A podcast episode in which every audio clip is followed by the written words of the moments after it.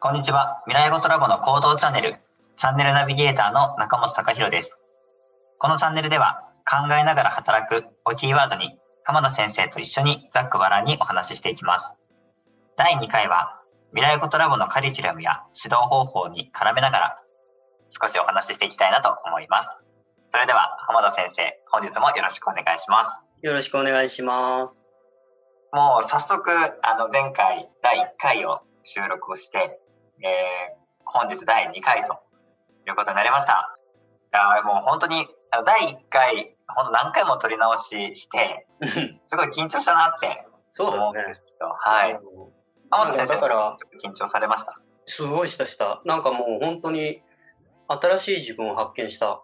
おー。うん、浜田先生みたいに経験積んでてもやっぱりこう初の体験っていう。いやもう発見なんていつもあるよ。あうん、特に授業してる時とか、うん、うん、なんかいろんな気づきってやっぱあるよね。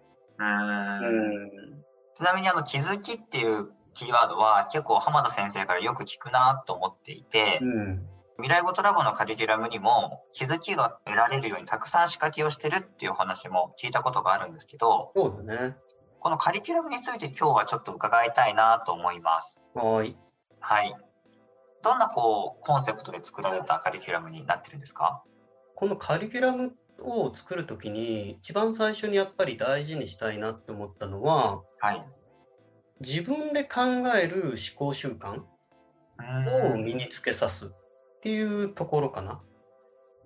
自分で考えて身につける。人間ってさ、はい、考えてないことの方が多くて。うん、流されちゃうことの方がやっぱ多いんだよね。。はいうん。で、考えるって、これもう習慣なのよ。はい。うん。考えない人はずっと考えないの。ほう。うん。考えない人はずっと考えてない。うん、そう。本人は考えてるつもりかもしれないけどね。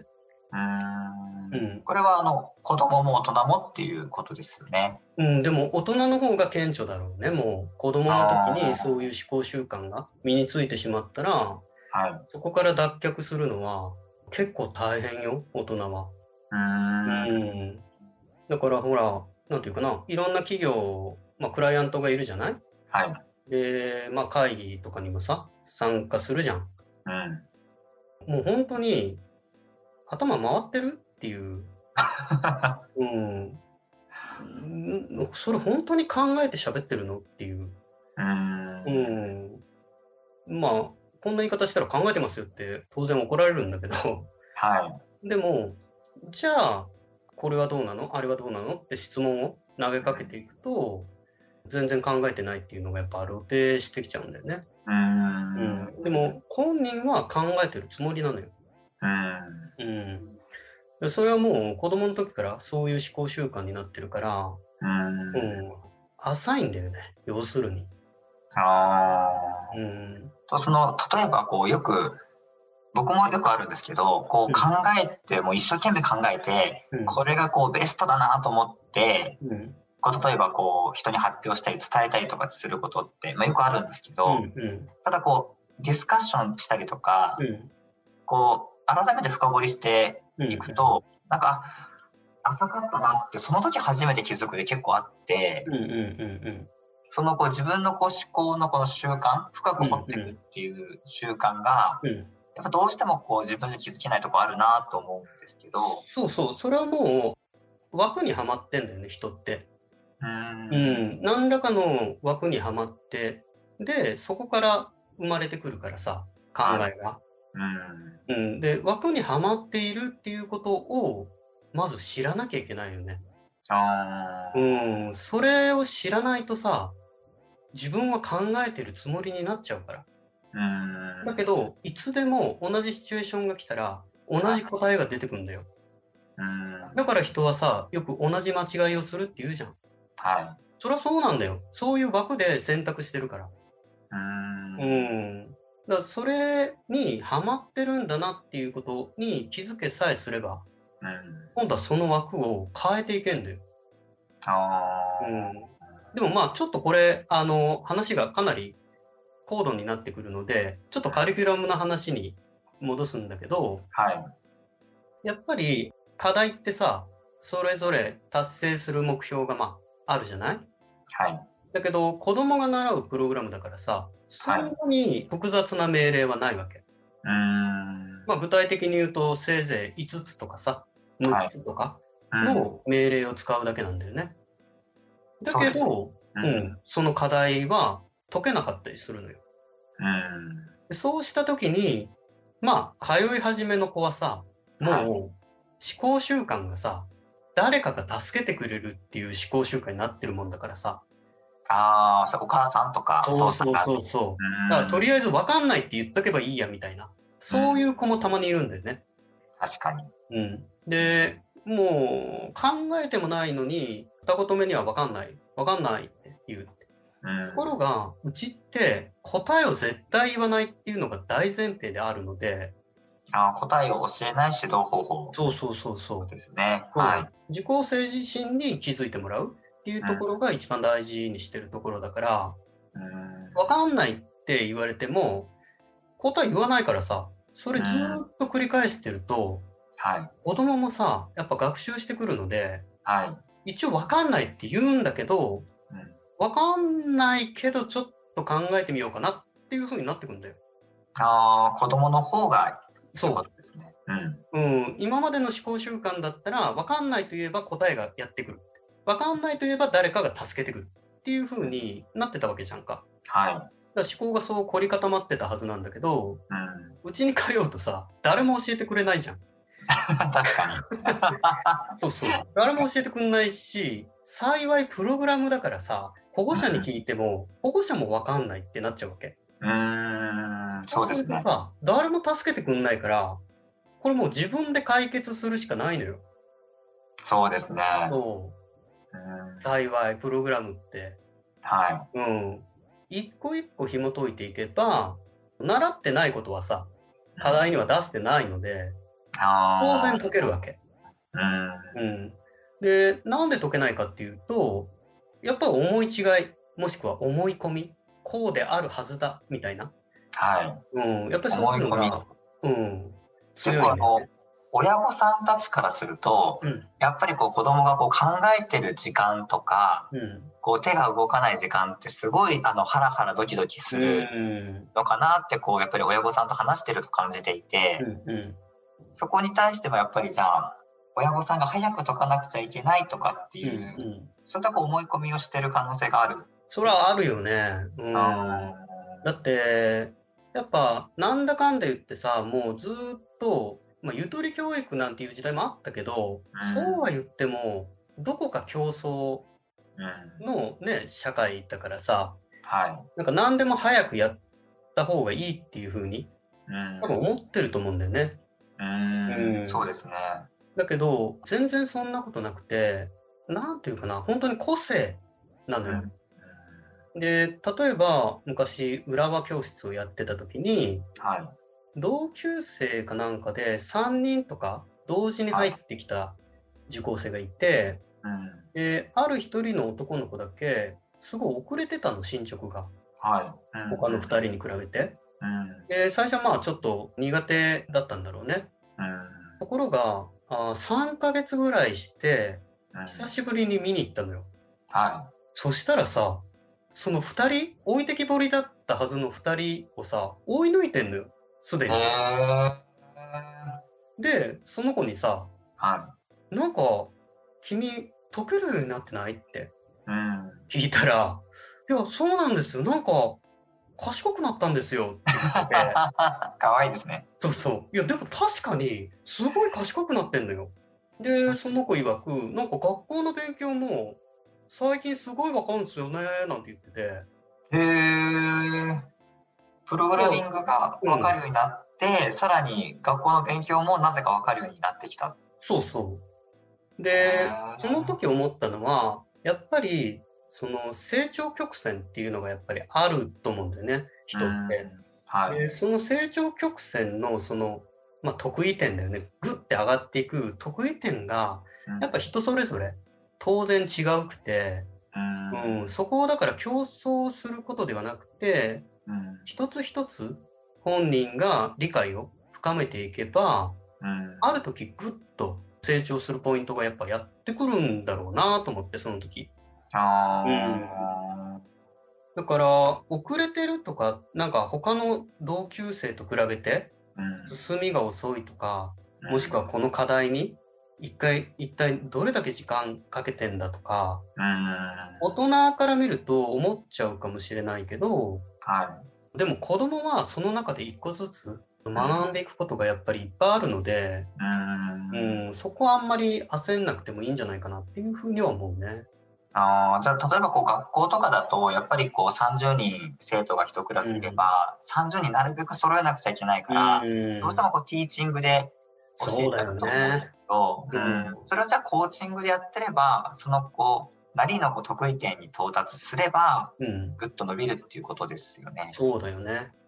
うんでしかもやっぱりうちが何が一番いいってはい受講生自身が自分がどこまで分かっていてうん何が分かっていないかうんっていうところから気づいていける指導方法にしてるからあーうん、分かんないまま課題が進んでいくっていうことはないんだよね。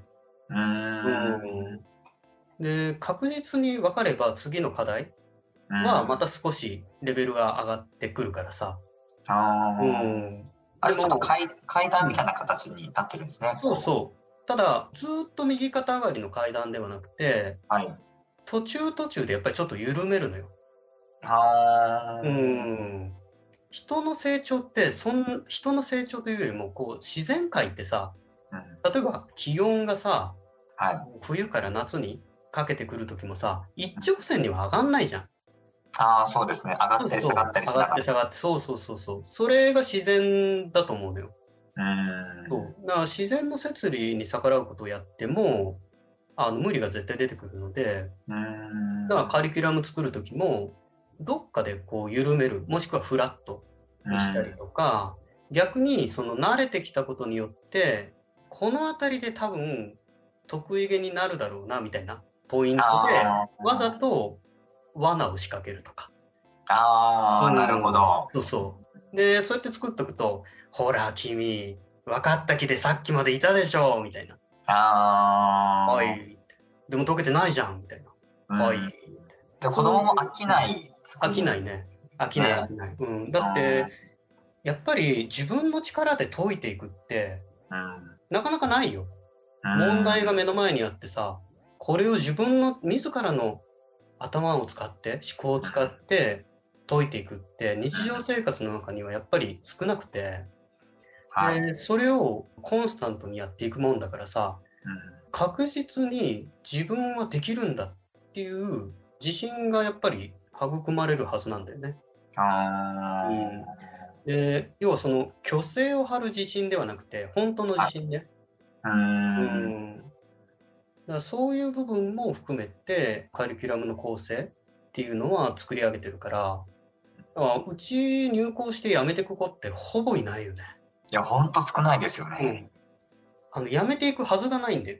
うーん。うんだってこの間も僕が直接指導してた子教室時代うに、ん。オンラインになってさ1年ぶりぐらいだったのかなうん。で見に行ったらさすごいできるようになっててさその子へえ。で聞いたらうん、いやできることが増えたからうん。面白くて仕方がないんですってああ、うん嬉しいですねえ。えすごいですね。 でしかも敬語になってたちょっと大人になったんですね。そう びっくりしちゃったなんかちょっとよそよそしいなと思ってたけどそんなんじゃなくてなんかただすごく礼儀正しく、うん、なってて、へうんー僕の方がちょっとなんかフレンドリーに話しかけてるもんだからさ、はい。うん、なんか向こうの方がちょっと大人感があった、浜田先生がこう作られたカリキュラムで、うんまあ、浜田先生のこれまでのこう経験であったりとか思考習慣があるからうん教えられるのかなって思っちゃうあうのん保護者の方とか視聴者さんっていらっしゃると思うんですけど、うん今こう、生徒が確か100、えっと、700人近くいらっしゃる、そうだよね。うん。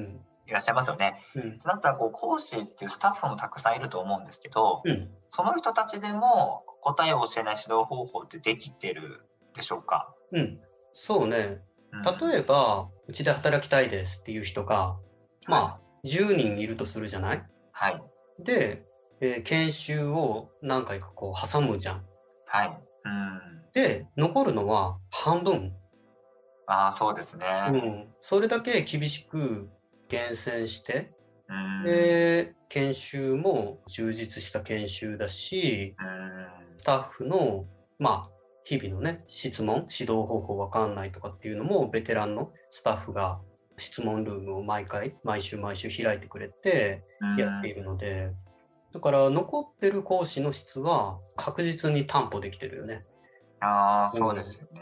そうむしろ、私より教え方うまいなって思う講師もいるよ、すでに。ああ、そうですか。うん。それはすごい。うん、それが一番いいスクールですよね。そうだねうん。だって、僕が一番じゃさ、もうアッパー決まっちゃってんじゃん。はい。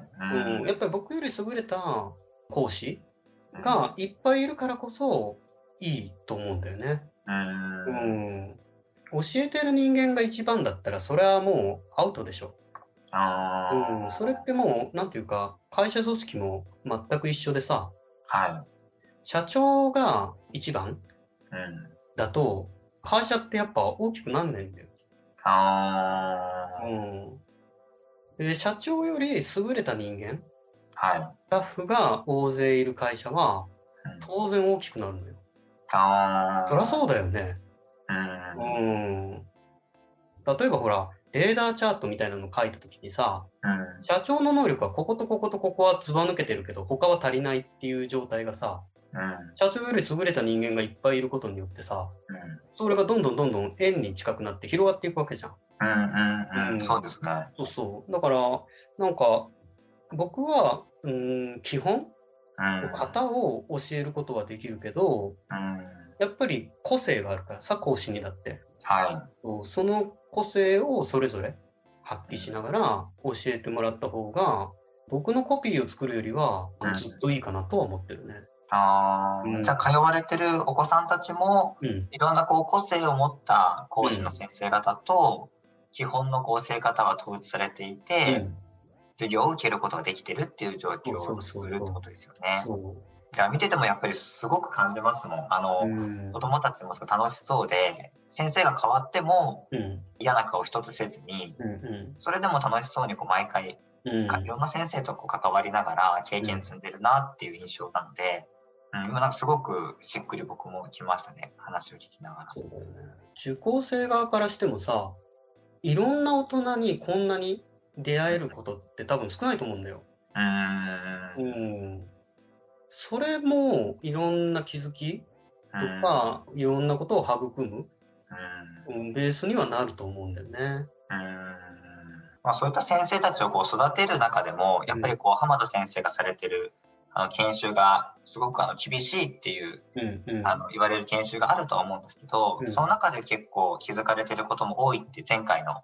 うん、あの放送でもお話があったので、うんはい、あの次の放送ではぜひそのあたりも聞きながらあのぜひ行動について深掘りしていきたいなと思います。はーい。はい。じゃあ本日もリスナーの皆さんですね、視聴者の皆さん聞いていただきありがとうございました。このチャンネルでは引き続き考えながら働くをキーワードに浜田先生と一緒に深掘りしていきたいと思っています。ということで、ぜひ次の放送でもお会いしましょう。ありがとうございました。さようなら。さようなら。さようなら。